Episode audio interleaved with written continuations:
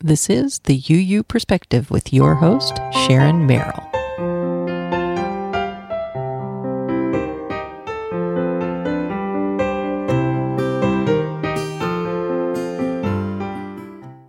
This is episode 42 of the UU Perspective podcast, where you hear weekly interviews from Unitarians and Unitarian Universalists that are changing the world.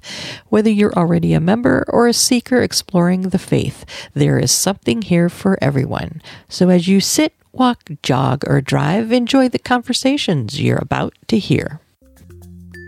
So let's talk about polyamory. And as Valerie White, our resident expert today, puts it, Polyamory is the idea that you can love more than one person at a time as long as you're doing it openly, honestly, and with the full consent and participation of all involved. So, Valerie is a part of the UU for Polyamory Awareness, and she's been involved in that for many years. And she's also director of Sexual Freedom Legal Defense and Education Fund. And she's spoken on polyamory at many national and regional conferences. She's written for many periodicals, including Loving More, The World, and The Humanist, and has served on the boards of the Church of the Larger Fellowship and also for Interweave and UUs for Jewish Awareness. She's been a longtime sexual rights activist and she was president of the Vermont Civil Liberties Union in the past. She has lived in an open triad for 21 years and is helping to raise 13 year old twins. All right, so let's get to it, and here is Valerie. All right. Well, welcome, Valerie. And I've already given everyone a little bit of information about you, but could you go ahead and tell everyone a little bit about yourself and your involvement in the UU community? Oh, well, I've been a UU for more than 50 years. I grew up in a family of enlightened atheists with no church affiliation. Both my parents were from mainstream Protestant backgrounds, but both were non-believers by the time I came along. But in the 50s, when I was growing up, it wasn't um, really safe, or it didn't feel safe anyway, to tell anybody that you didn't believe in God. And so when the schools asked me questions on forms like, what's your religious preference, I learned to spell non-denominational at a very early age. Um, but by the time I got ready to go to college, that didn't feel right to me. Um, it didn't seem authentic. It sounded like I was some kind of unaffiliated Christian, which couldn't have been farther from the truth. So I said to my mother one day, what am I going to put in these forms? And she said, well, I've been seeing these ads in the Chicago papers. Are you a Unitarian without knowing it? And it sounds to me like the Unitarians think about as much like we do as anybody could. Why don't you put Unitarian? Now, this despite the fact that none of us had ever set foot in a Unitarian congregation. But I did that, and the upshot of that was that when I got to the campus of Indiana University, I got a postcard from the local UU congregation's college youth group, which was called the Channing Club,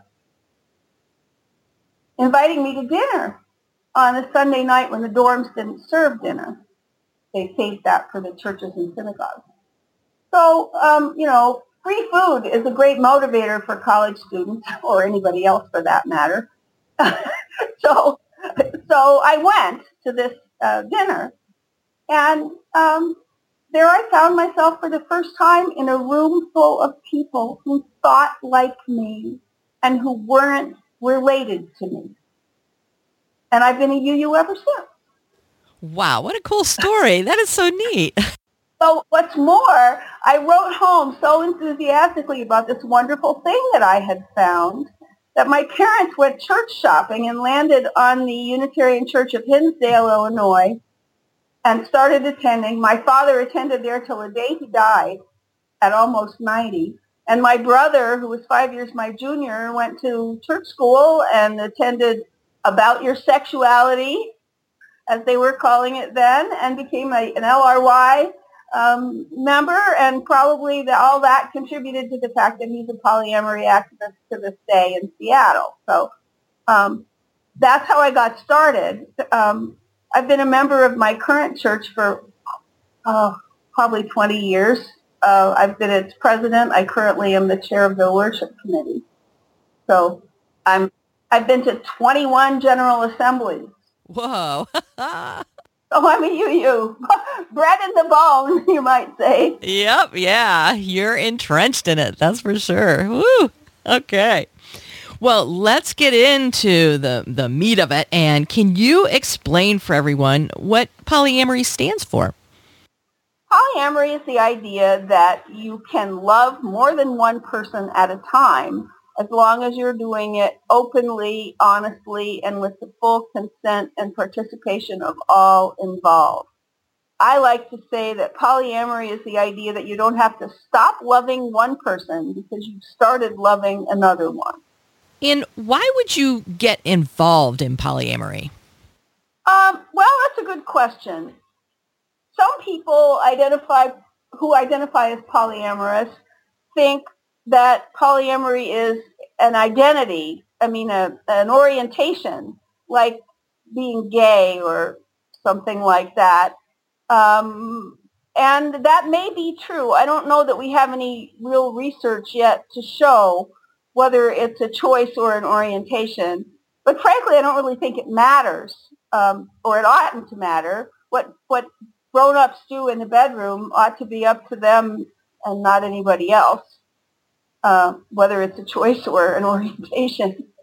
Anyway, um, for me, it's just how I'm made. I don't naturally develop feelings just for one person or hold feelings for just one person at a time. I mean, and that's been true of me all my life, even before we invented the word polyamory. Did your, uh, was it inside your family? I mean, you said your brother's also polyamory. Were your parents? Yes. Uh, well, my mother certainly was. Um, whether my father, my father kind of went along and eventually developed a relationship outside the marriage. They didn't call it polyamory then, of course. It was open marriage or something like that. But um, uh, certainly my mother was a firm believer that loving, that starting to love a second person didn't mean anything negative about your relationship with the first person. Okay. And are people usually are they living apart or together? What's kind of popular? Well, I, I like to say there are about as many ways to do polyamory as there are people doing it, or maybe more, because you don't always do the same thing.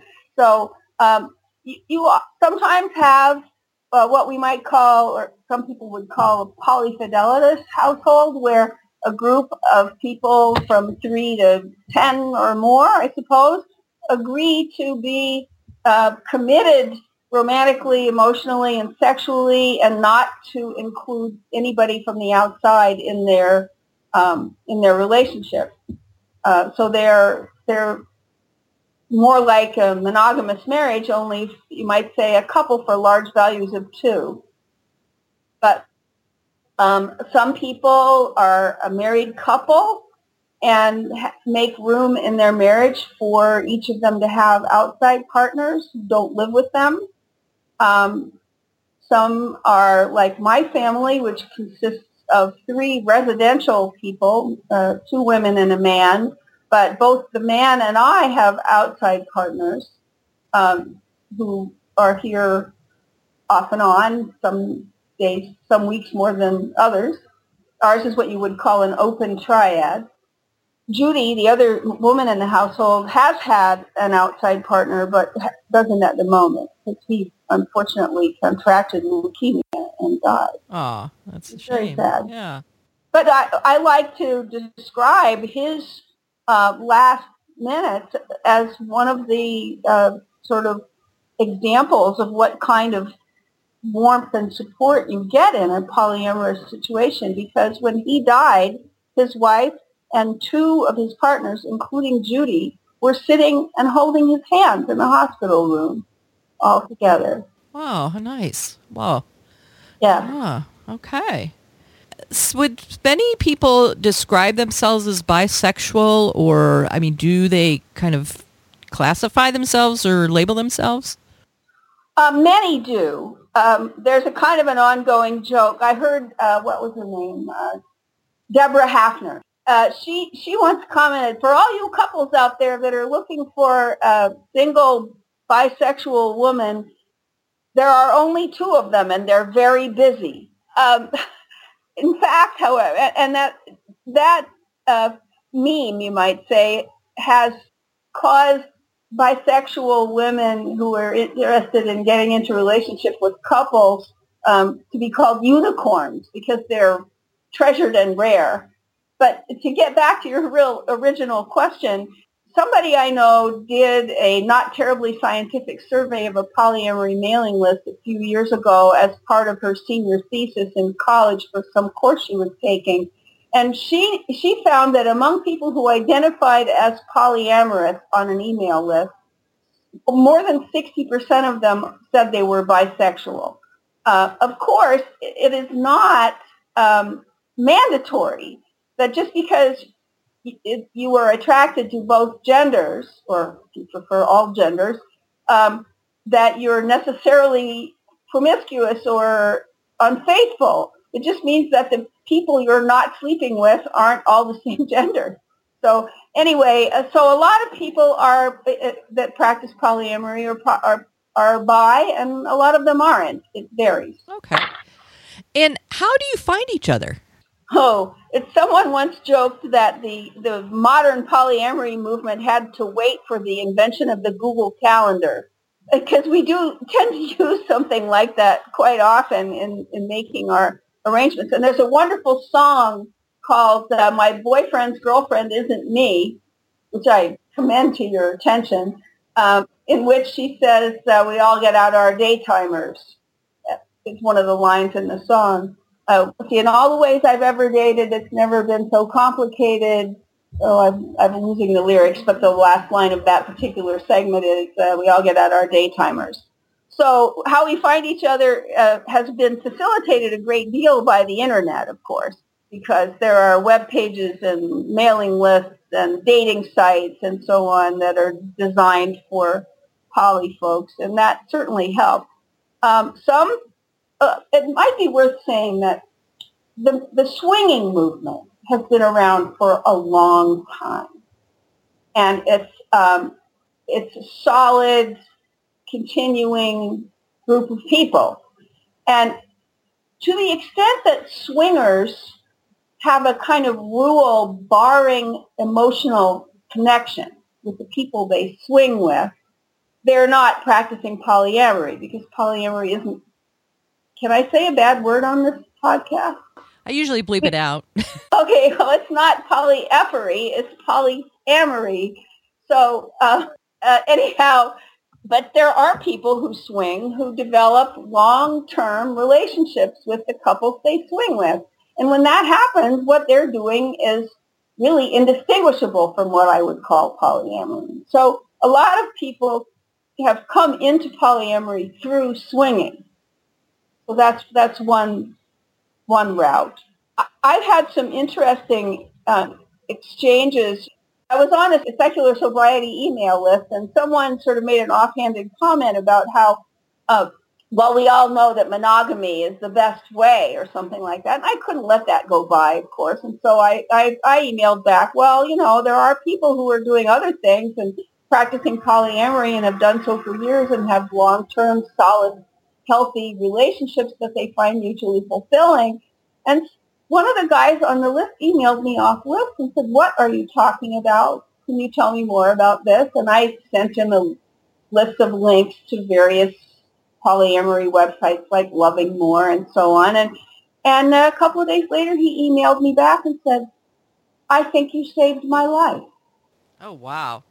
I never knew that there were other people who felt this way and I never knew there was a word for it.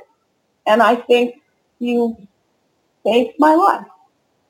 Whoa, how wonderful. Oh my yeah. gosh, to make a difference like that. Wow. Yes, yes indeed.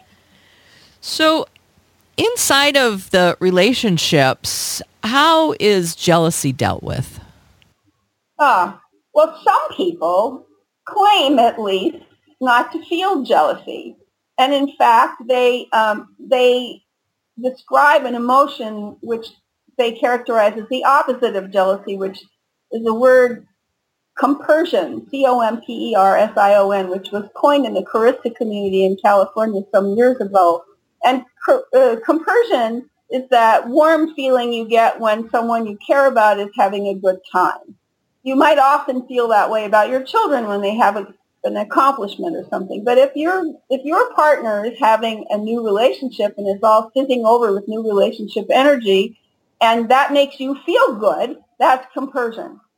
However, poly people are just like anybody else, and we can feel insecure, and we sometimes feel threatened, and we sometimes feel um, jealous.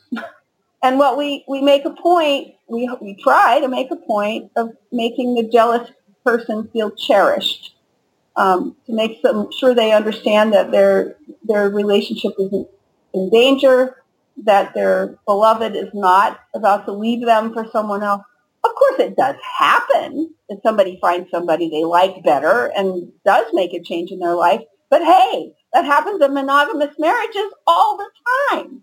In fact, to, to reflect back to something I said earlier, um, the evidence suggests, you just look at the media, that most people aren't monogamous.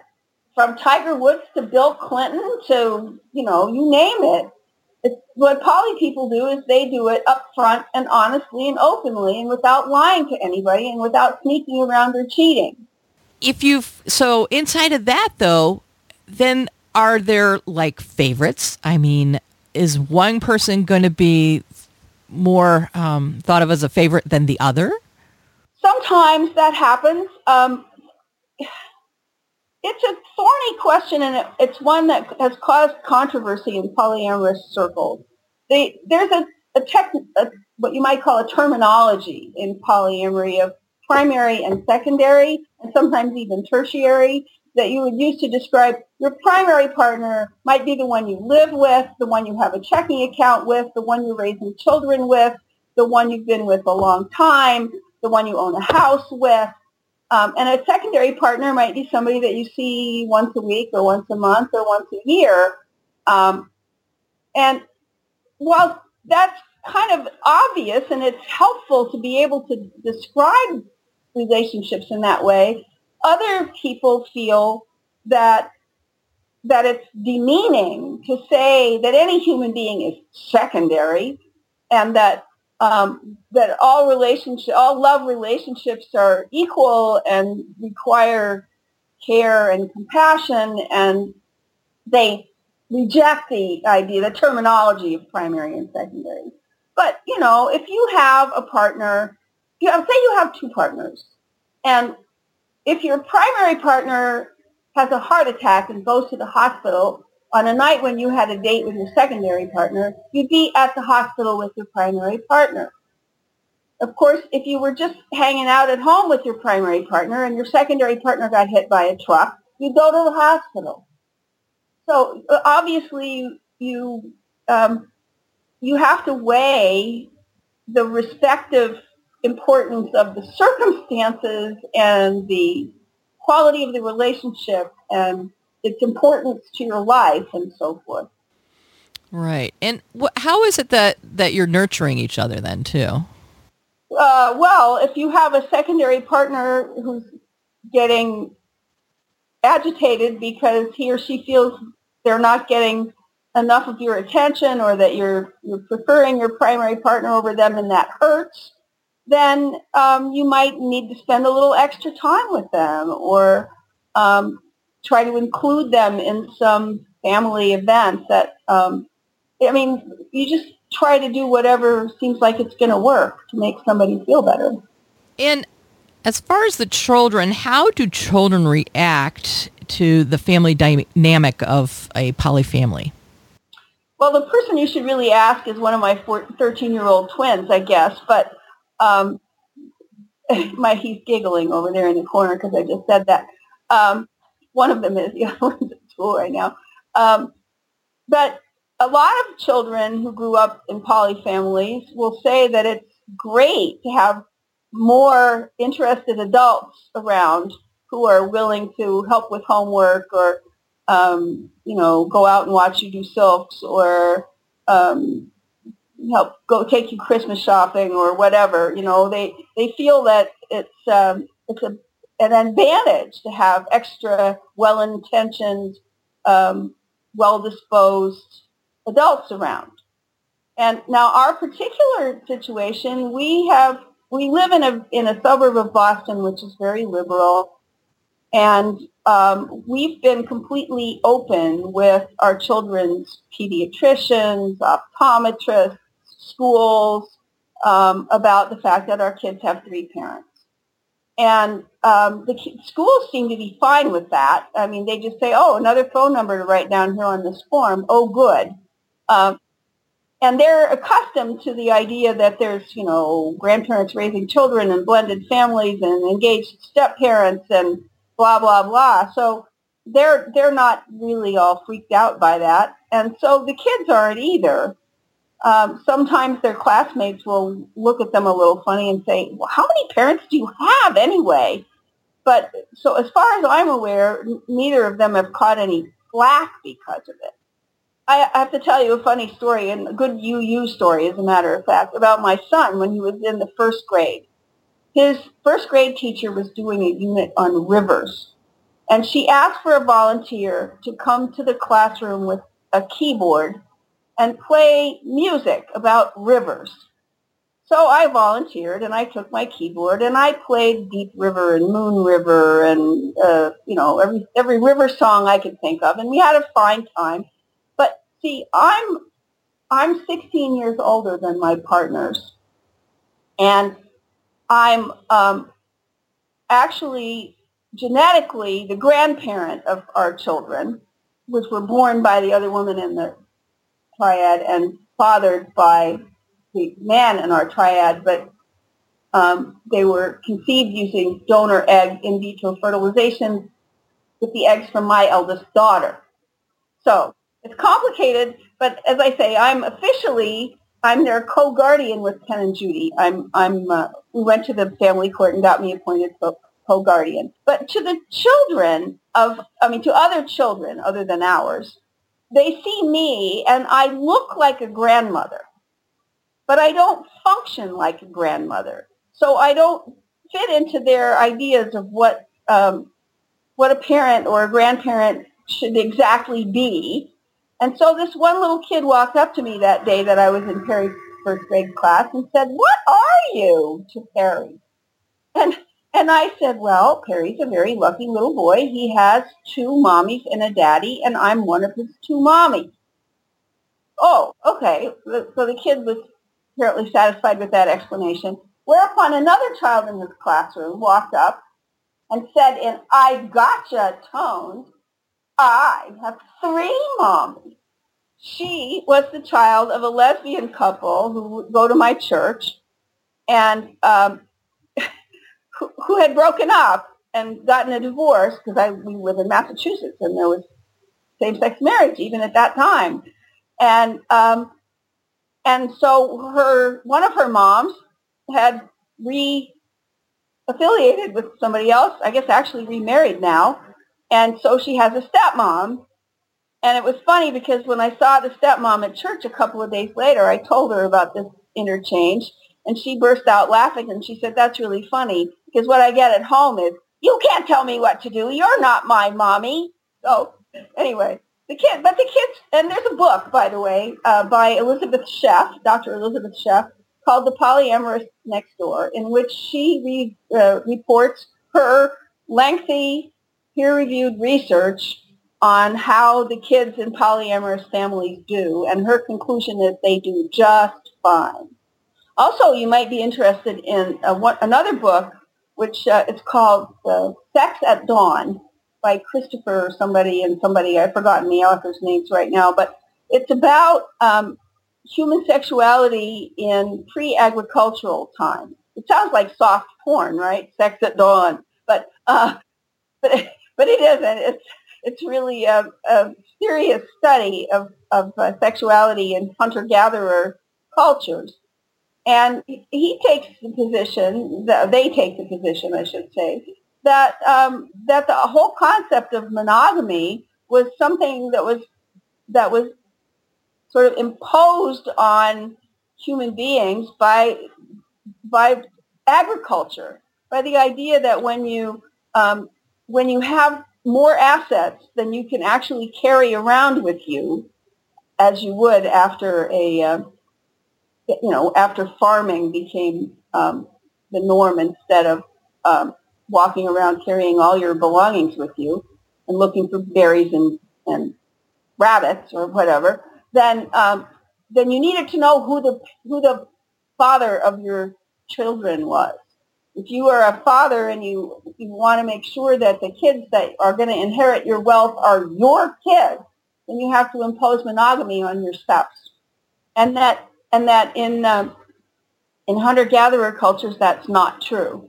Also, there's another wonderful book by um, Sarah Blaffer Hrdy called Mothers and Others, in which she she suggests the idea that uh, human beings are are good at what she calls um, hmm, intersubjectivity. That is the idea of determining what's going on in somebody else's mind.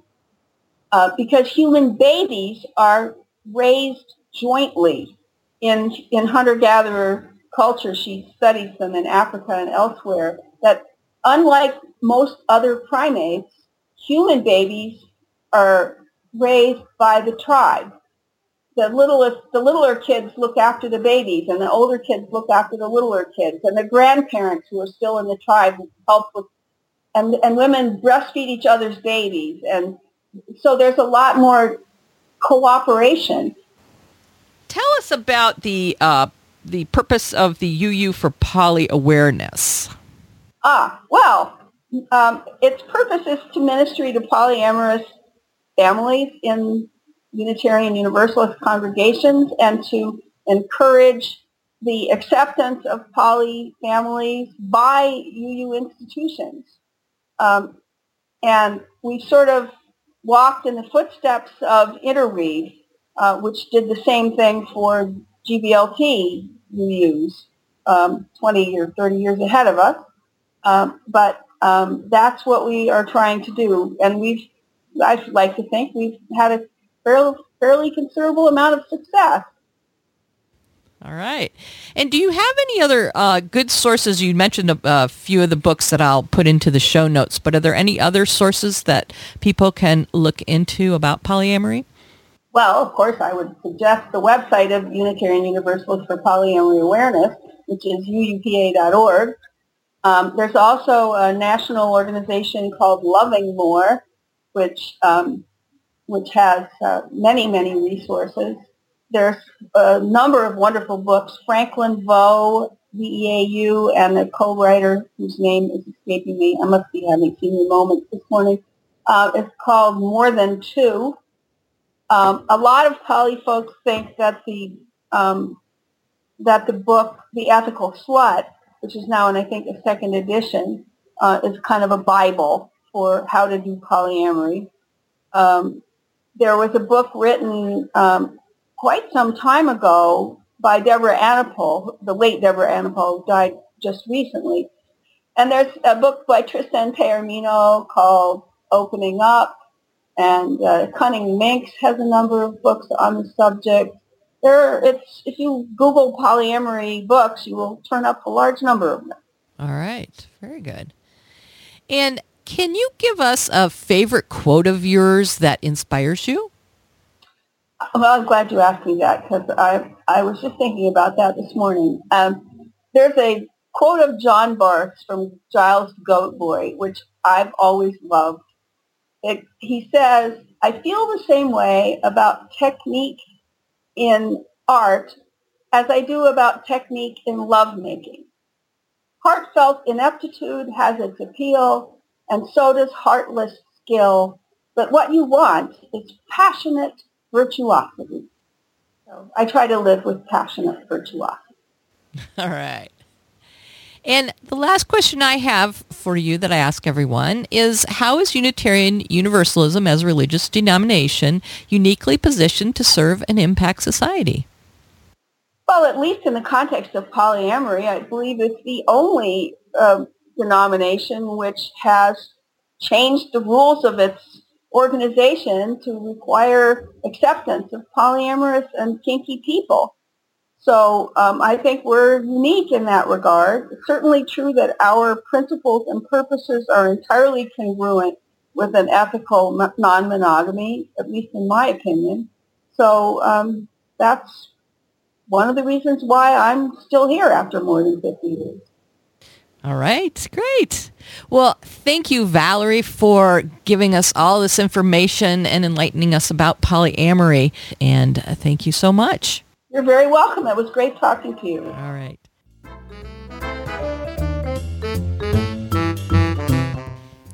Thanks for listening to the UU Perspective podcast. And you can catch the show notes and all the books that Valerie mentioned at uuperspective.com. And please feel free to leave a comment about this episode and what your take is on polyamory, or are you polyamorous? And take a look. We're going to be offering a way for you to patronize the show in the near future. So keep your eye out on the website on the homepage. And also, I'll give you more information next week.